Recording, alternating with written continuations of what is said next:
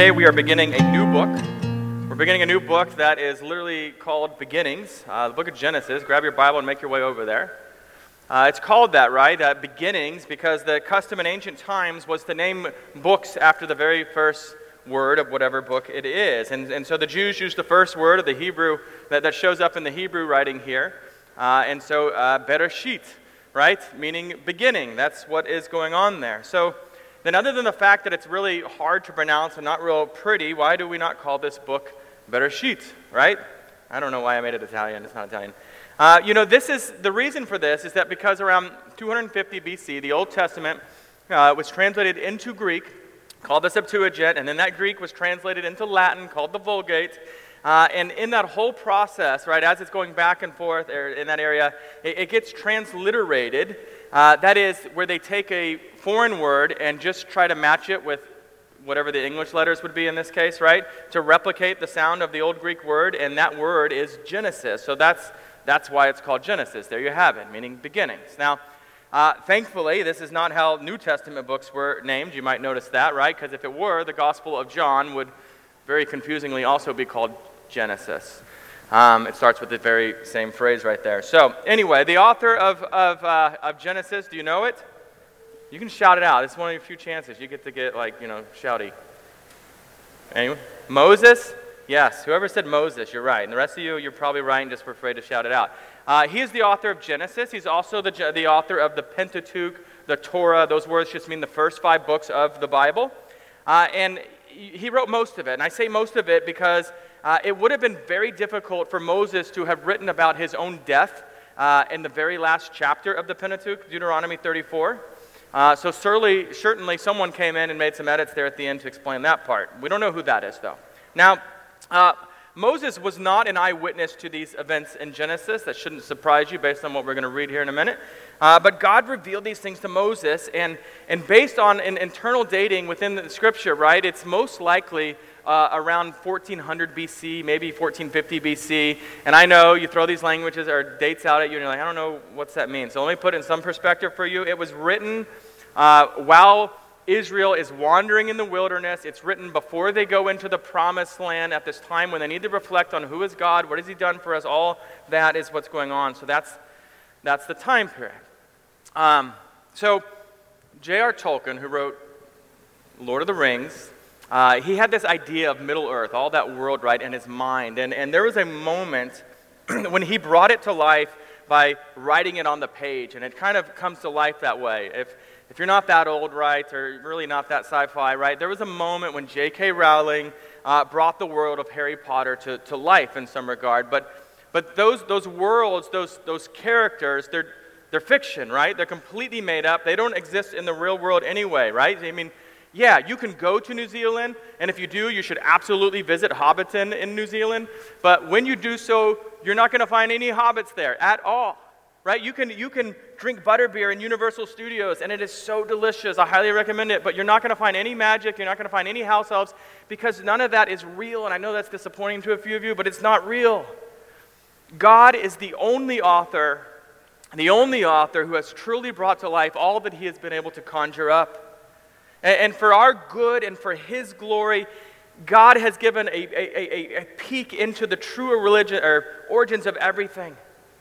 Of everything, right? Right down to the smallest subatomic particle in the universe, or what, you know, a simple Google thing has told me is technically massless and called an electron neutrino. Is that a real thing, Tim? George, electron neutrino, you know what that is? Depends. Okay. Uh, so now let's just get to the passage here. We're going to read it uh, and, and listen up, right? Listen up because the whole, the whole history of the universe begins right here. Verse 1 and 2 of Genesis. In the beginning, God created the heavens and the earth. The earth was without form and void, and darkness was over the face of the deep, and the Spirit of God was hovering over the face of the waters. The grass withers, the flower fades. Let's pray. Hey, Heavenly Father, as we begin today in Genesis, as we begin this journey, this preaching series, I ask that you would enlighten our minds, that you would soften our hearts, that you would build up our faith, that, that we would not shrug off these passages because they are so well known in our lives, but, but rather that we would learn to swim deeper into them, that we would, with childlike faith and with curious wonder, recapture the joy of all that you reveal to us in these opening chapters. In Jesus' name I pray. Amen. Now, the first thing I want to show you in, in Genesis is actually the structure of Genesis. Okay? There is a structure. Uh, the reason I want to do this is that most of us, our familiarity with Genesis is heavily influenced by, by children's Bibles. And, and that is this chopped up version, really helpful. I'm not knocking it. Really, these chopped up ideas where they're just kind of squished together and, and you don't see any structure in that at all. And, and also because if you've even done a Bible study as an adult on this, the, the structure of this is incredibly easy to miss if you don't know what you're looking for. And so uh, let's look at that. And there's three ways that Genesis is actually structured. Um, the first one, and the most obvious one, is, is based on uh, 10 particular generations that are highlighted in Genesis. Now, of course, there's more than 10 generations in the book of Genesis, but, but structurally, there are 10 that are distinguished uh, in the text with this, the word, right? Generations. I'm going to show you. You've got your Bibles open in front of you still, right? So let me show you what I mean. Uh, flip a page over to Genesis 2 4, chapter 2, verse 4, and you see that it says, These are the generations of the heavens and earth, right? Of heaven and earth. Uh, everything up to this point is, is considered prologue. Uh, and this marks the first section, the first generation, and that one is creation itself. Now, now if you're still doing that, turn over to Genesis 5.1, right? We're going to see it again, Genesis 5.1. This is the book of the generations of Adam. Okay? And you don't have to keep going, but 6 9, right? You get to the generations of Noah. You get over to Genesis 10:1. These are the generations of the sons of Noah, right? Or as it would be known in Scotland, the, the Mick Noahs, because Mick means sons of. Uh, Genesis 11:10, the generations of Shem. Genesis 11:27, the generations of uh, Terah. Probably not pronounced right. Uh, it's mostly about his son. Um, I don't know if you know this, right? You know Father Abraham. He had many sons. Did you know what Father Abraham's dad's name is, though? That's it. T E R E A. Terah. I should have looked that up. Anyway. Uh, those are the six generations that we're going to cover in these first 11 chapters of Genesis. The last four generations, just in case you're wondering, are Ishmael, uh, Isaac, Esau, and, and Jacob.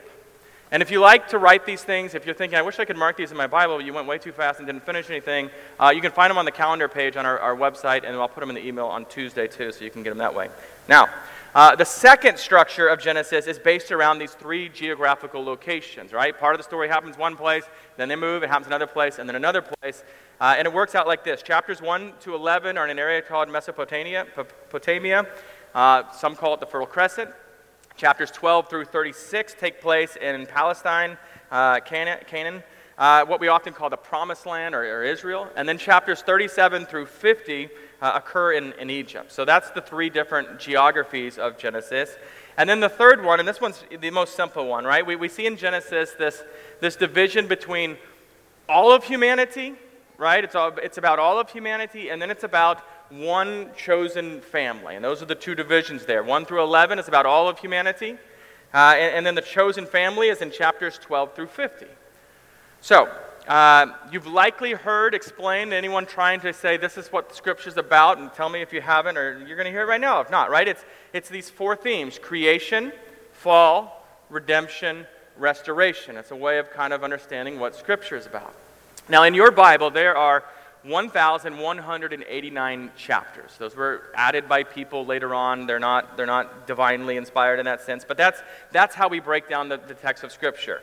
Uh, keeping those four ideas in mind, only two of those 1,189 chapters are explicitly about creation, the first two. The fall is explained in Genesis chapter 3 if you really want to like stretch it, you could make a pretty good argument that it goes all the way to chapter 11 because you see the fall really spreading and the effects of it quite a, a bit further. Uh, you get to see how the flood really doesn't fix the fall.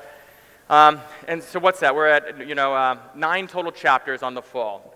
Uh, the last two chapters of Revelation are about the explicitly again, right? About restoration, Lord putting everything right. And that means that most of the scripture, or, or to put this in chapters, 1,176 chapters are mostly about the third concept, about redemption. They're about how God goes about redeeming his people. It's also why we have this focus about this chosen family. Because through this chosen family is the way that God is, is going to bring about this restoration, right? God will, is, is going to bring a Savior, and that God is going to bless the nations through this chosen family. Now, it's worth noting that this family line isn't chosen because they're particularly good or, you know, that they're, you know, you know good people, right? Because they're not. If you've ever taken time to, to read about these people, they're not, right? Most of the time, we should not follow their example, right? Abraham lies and claims his wife is actually his sister because he's afraid of some people. When, when God promises a child to, to Sarah in old age, right, she laughs at God, not trusting him in that way. Lot's wife disobeys one simple thing, right? Don't look back. And then she's turned into a pillar of salt. Jacob is this, this nasty manipulator. Uh, his mother, Rachel, helps him actually dupe his father, trick him, right? Uh, Laban is just a dirty cheat. Anyone who does the things he does, it's just rotten. Uh, Joseph's jealous brothers, right? We've all had problems with our siblings, but, but his brothers actually sell him into slavery and watch him just go off to a foreign country, gone, right? More than one of them become murderers. Uh, Judah has sex with his daughter in law. And there is so much more that they do. It's just nasty. And listen, everything I just told you, that's all the good side of the family, right? So, so Genesis is, is not a book uh, uh, of emulatable heroes and heroines, heroines, right? It's a, it's a book of sinners who need a Savior. It's a history of, of God making a promise to redeem His chosen people and, and all the ways that God, from that point forward, providentially keeps that promise, keeps that covenant. Now, then, let's, let's have a look at the open line here, shall we? Right? The, the seven words, it's 10 in English, but seven in Hebrew that make up the first line of Genesis, and honestly, it's Hebrew's not the prettiest thing, right? Bereshit, Bara, Elohim et Hashamayan Viet Haras. And it's even worse if you can do it right. Um, it's not beautiful, but, but what it reveals is incredibly beautiful. These words are of utmost importance to anyone who wants to understand the world that you actually live in, who wants to understand the, the relationship that God has with you. Anyone who finds themselves gazing up at the heavens in the dark of night with that, that, that overwhelming sense of smallness, of tininess, and, and that, that, that wonder and existential curiosity. I mean, hear him again. In the beginning, God created the heavens and the earth. Now, the theologian John Gerstner, he shared way back in the 1930s, that's when he was actually in high school, um, and he said his high school physics teacher said that said, the greatest question which has ever been asked is why there is something rather than nothing. Why is there something rather than nothing?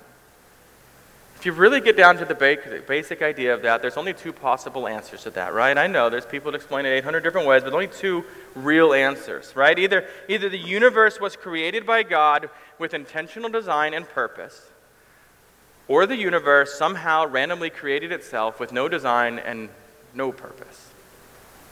Scripture is uh, unapologetically tells us in these opening words the universe did not create itself. Creation is the spectacular work of the Lord God Almighty. Now, keep in mind when we say that, right? Genesis wasn't written in response to ideas that were conjured up uh, upon the HMS Beagle in the 1930s. It, it's not written as a science book to, uh, in response to Darwin's theory. That's not what it was designed to do. It, it's written in the context uh, of the Israelites who have been wandering in the wilderness, right? And, and they're getting ready to go into this promised land, and they're looking up and they're seeing the stars and all this stuff. Um, and, and, they've just come out of Egypt where they have been living under pagan concepts of false gods and goddesses and, and all this crazy stuff. That's the context. And, and so, at the most basic level, this opening phrase sets out to describe every scientific detail of creation, or not to, set, to, not to give us every scientific detail of creation, but to establish at the most basic level who is it that created everything? That's what it's designed to answer. And the answer is simple God. That God is the, the answer to that. Later in, in Psalm 8:3, King David prays, saying, When I look at your heavens, the work of your fingers, the moon and the stars which you have set in place, what is man that you are mindful of him? And David's psalm assumes that God cares for us. In these opening lines of, uh, of Genesis, they absolutely affirm that because here is God. No reason he has to tell us anything, could leave us in absolute mystery forever if he wanted to. But he doesn't leave us in the existential crisis that so many people in our time are drowning in. But, but instead, God astonishingly chooses to reveal himself in the works of his hands. You know, it's, it's, it's nice to know these things. Um, to throw Jeremy under the bus. I think it's time. I do it every week, actually. Um, we have this stained glass window that someone left in my office a couple years ago, and it's, it's beautiful. It's our logo. Uh, and trying to figure out who it was for, for a year and a half, something like that. Uh, he was sitting in my office one day, and someone came in and was asking about the stained glass window, and I was like, I don't know. It's a great mystery. Who knows? Like, whoever it is hadn't told us. Uh, and it really was. And I had all these theories about who it might have been. And, and it's nice enough. We thought, oh, they must have bought it somewhere or paid for it to be made. And, and anyway, one day he's finally like, do you really want to know? I was like, yeah, I've been asking for a year and a half. I really want to know. And he's finally like, my dad and I, I made that. Uh, so that, that's where it comes from. And it's this idea, he could have sat there quietly forever, right? And, and, and, and, I know they're not the same, right? Stained glass window, the whole universe, a little different. I mean, but, but this idea of just being let in, the, the kindness of, of knowing this kind of thing, right? Uh, and, often at this point, right, of, of, God creating the world, we, we come to this, and I, I think we always want to ask questions that it's not, not easy to get answers of, right? Like, who made God? Right? That's the question that people always want to ask me when we're talking about creation. Well, who made God? And, and as much as it's going to hurt your brain to try and make sense out of this, nobody. God has always existed. And if you really think about that, it will like physically hurt your head, or at least it does mine, right? Now, now to put this into mathematical terms, uh, you and I, our, our souls are, are like rays, right? There's a, a, solid point where we began, and then it goes on for the rest of eternity. You, you will, there's never a day that you're not going to exist from this day forward. Now, God, on the other hand, in, in mathematical terms, is a, is a line, and that's the one that has the arrow going both directions, right? Because it, it goes infinitely in, in both directions. Uh, you, you, hear what I'm saying? There was a moment when, when not a single speck of, of physical matter existed in the universe, but there was never a moment when God Himself did not exist. Never. And if you're like, I just I can't understand that. Yeah, because you're not God, right? You don't have a brain that can understand that. And, and that's okay, right? You're, you can't comprehend that, but it doesn't mean that it's not true. Right? I, I can't make any sense out of how a, a woman singing with six different instruments is recorded and, and then recreated by dragging a needle over a tiny little vinyl record, right? My mind is blown by that. Someone might understand that, but I can't. But it doesn't make it any less true because I can't understand it. There is something humbling then about what, what, is, what is called the, the creature creator distinction, right? That, that I am created and that, that God is not that, that He has made me, right? I, I am what has been made. I can't expect to understand everything that my Creator can understand. Now, now, the Hebrew verb that we read here is created in verse 1. You've heard me say it a few times, is bara, B A R A in Englishy. Right? I, I mention this because I, at this point, want you all to think that I know Hebrew much better than I actually do. Just kidding. That's not why. Uh, there's a real reason for this. Uh, it's because this term is used only of God creating right? Not of man at any point, only of God creating when we see it in the scripture. And, and we see it and think, yeah, but, but we do create things. We are creative people, right? So someone created a butter sculpture this summer of basketball phenom Caitlin Clark, right? Uh, TikTok is full of people who tell me they are called content creators, right? Recording themselves eating cheeseburgers or something, right? Uh, so, you know, not to be outdone, right? Uh, Thomas Edison created the light bulb, which is good too. And so, what's the difference, really, though, right? What's the difference about how God creates uh, from everything we create? And it's really kind of simple, right? Well, everything that man has ever create, created began with physical matter that already existed. Right? There's already something. Everything from rocket fuel to chocolate chip cookies is made of already existing physical matter. I know you musicians are like, what about a tune, right? But you use an instrument, even if your mouth's the instrument, right? Even if your head's the instrument, it, it was made from something. But God, God created from nothing. Actually, nothing. Not matter, nothing. The, the theological term for this is ex nihilo, that's Latin for out of nothing. And, And, and, and what is stated generally in our passage is made more explicit in Hebrews 11.3, right? Where by faith we understand that the universe was created by the Word of God, so that what is seen was made not out of things that are, are visible. Was, let me try that again. Uh, the universe was created by the Word of God, so that what is seen was not made out of things that are invisible, are visible. I can't read that. You get it. All right, so God creates from true nothingness. So, what's He make out of this nothingness, right? The, the rest of the verse answers that. The, the heavens and the earth, it's a little vague, um, which is really just a way of saying God created all the things, visible and invisible, in the world. And you're like, well, what invisible things? Well, things like gravity, right? That's kind of amazing. Gravity makes everything in the universe kind of function, right? And He created that. Visible, well, He made the earth. He, he made the Flint Hills and the Konza Prairie. He made Mount Everest and he made the, the beaches of Cancun. Right, as we're going to see next week, right, he created all the creatures upon the earth, the fireflies that we chase after at night, uh, the giant squids in the depths of the ocean. God made this. You see, so far, scientists have classified over 1.7 million specific species, and all of them exist because of God. And God also made the heavens, it says here. We don't spend a lot of time in the heavens. We, we look at them from time to time, right? That's, that's everything that's not on the earth. Every fascinating thing that the Webb telescope is currently photographing and, and we're seeing published here and there. The, the, earth, is, the, the earth is part of our, our local solar system. If you don't know this, uh, all the solar systems have a name, and ours has the worst name ever. It's like Google named it because it's just called solar system. That's the name of ours. The rest of them are far more interesting, right? Anyway, our solar system consists of the sun and eight planets and one sadly rejected thing called Pluto. That's what makes up our solar system. That's messed up. Now, our solar system is one of 5,000 other solar systems in the galaxy that is called the Milky Way. The galaxy was named first, then the candy bar. I looked it up to make sure. Uh, the Milky Way is, is 600 trillion with a T miles wide. 600 trillion, right? Manhattan is about six miles wide. If you're not good at math, I'll just tell you that it's quite a bit less. Um, now, to put this in some sort of perspective that we understand, crossing just our galaxy is equivalent to going around the Earth 25 million times. That's just to get from one end to the other end. The Milky Way is mind bogglingly huge, but it is only one of 200 billion other galaxies. Let me put the vastness uh, of the known created heavens in perspective for you. If the entire known universe was the size of the earth that you are sitting on right now, right? That's everything that we know that's been created out in space, the, the distance, all that.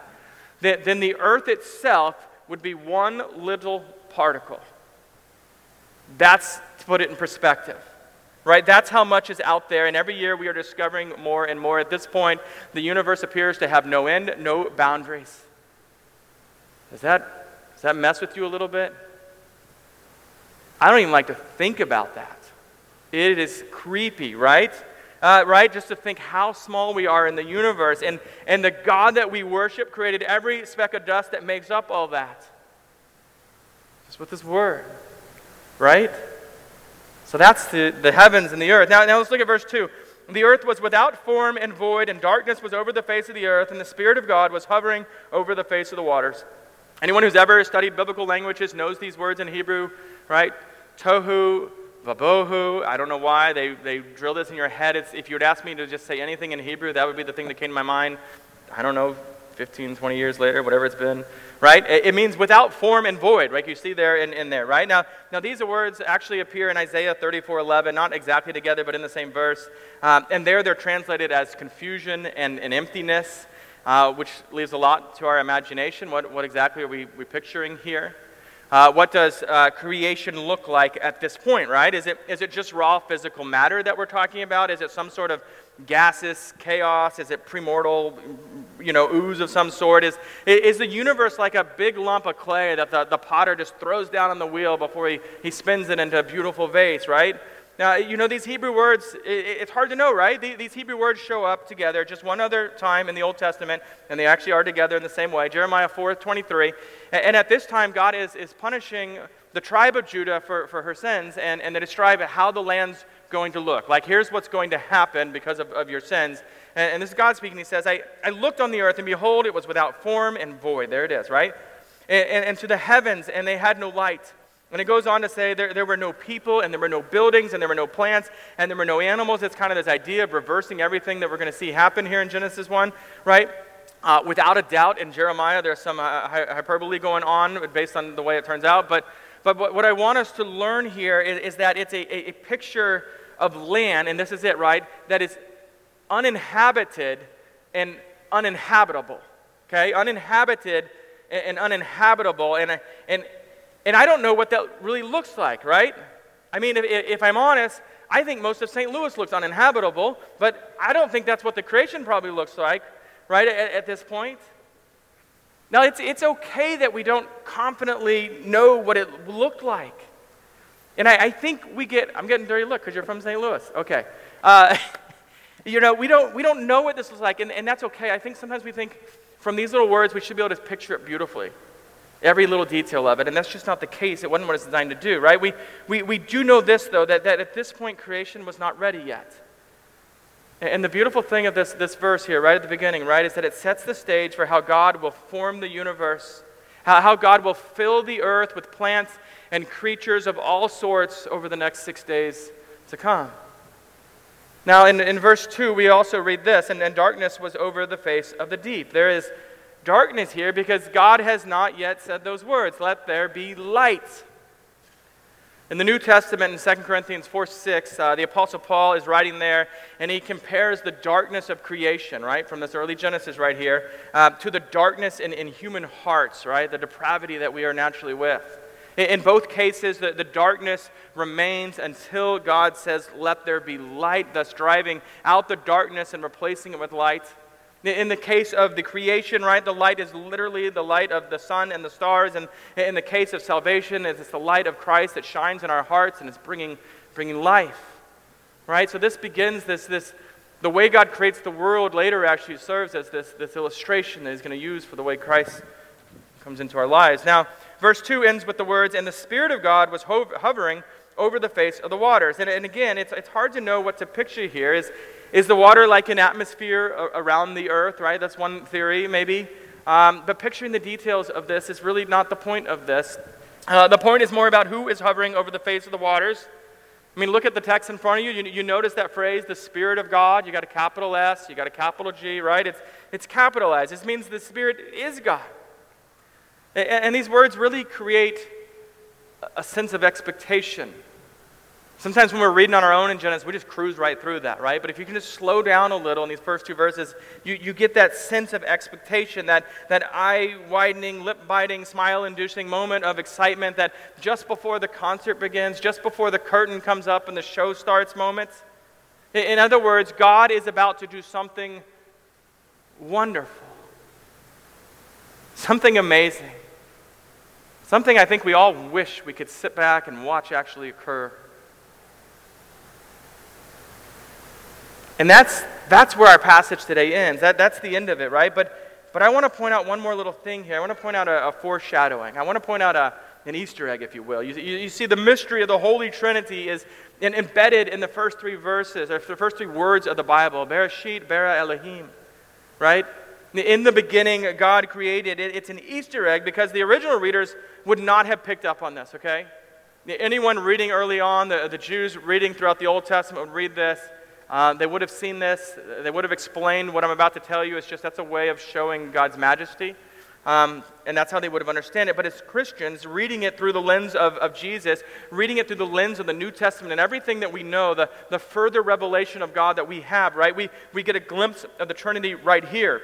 Um, okay? Now, it's true, the Old Testament is blatantly monotheistic throughout, right? You think of the, the Shema, Deuteronomy 6 4.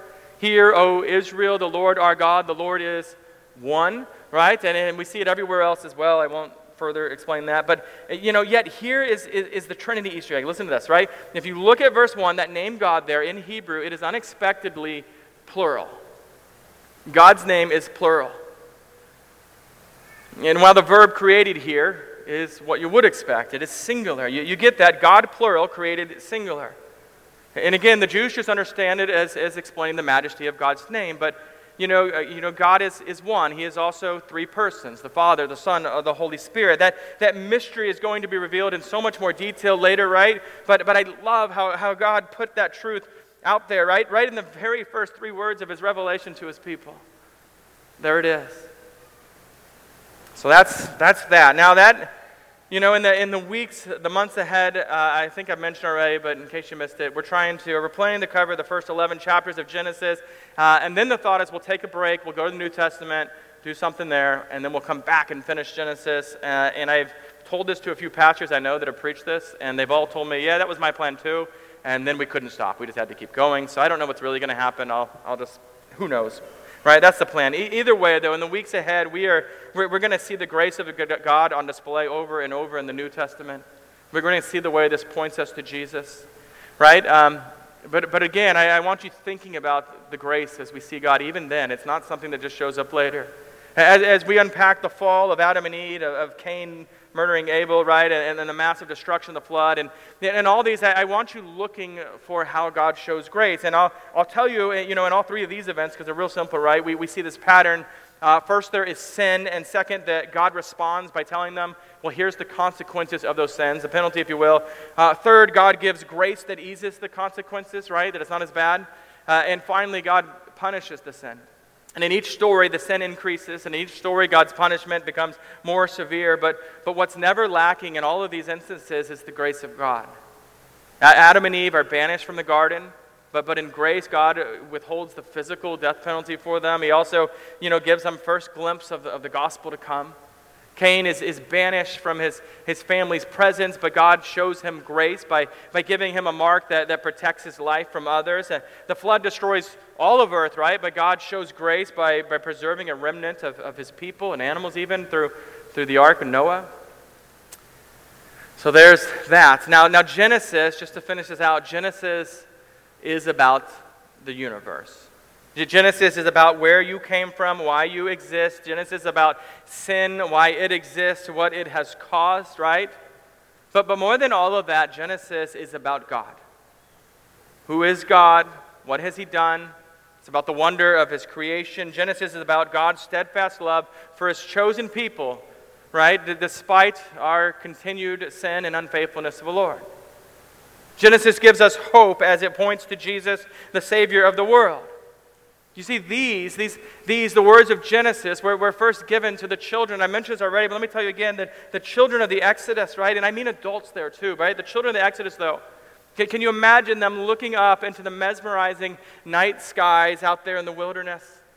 They look up and they just see the, the symphony of stars making up what, what's yet to be named the Milky Way the way they're tracing shooting stars and comets across the, the sky. In a, in a sense, they, they would have been asking the question that, that God puts into words in, in Isaiah 40, 26, when he says, Lift up your eyes on high and see. Who created these? It's a question the Lord asked, and he asked it because it draws us back to him. Right? In, in Genesis, God gives the answer. And, so now you and I, we, we can sing the, the lyrics found at the end of the scriptures, right? In the, in the last book, Revelation 4.11, Worthy are you, our Lord and God, to receive glory and honor and power. You created all things, and by your will they existed and were created. That is the God that we worship. We're going to learn more in the weeks ahead. Let us pray. Lord, Lord God Almighty, in the beginning you formed the heavens and you formed the earth, and you brought light out of darkness. Your spirit hovered over the face of the waters. Thank you for creating this glorious world that we live in. Thank you for coming to dwell among us and, and redeeming us from, from our sin.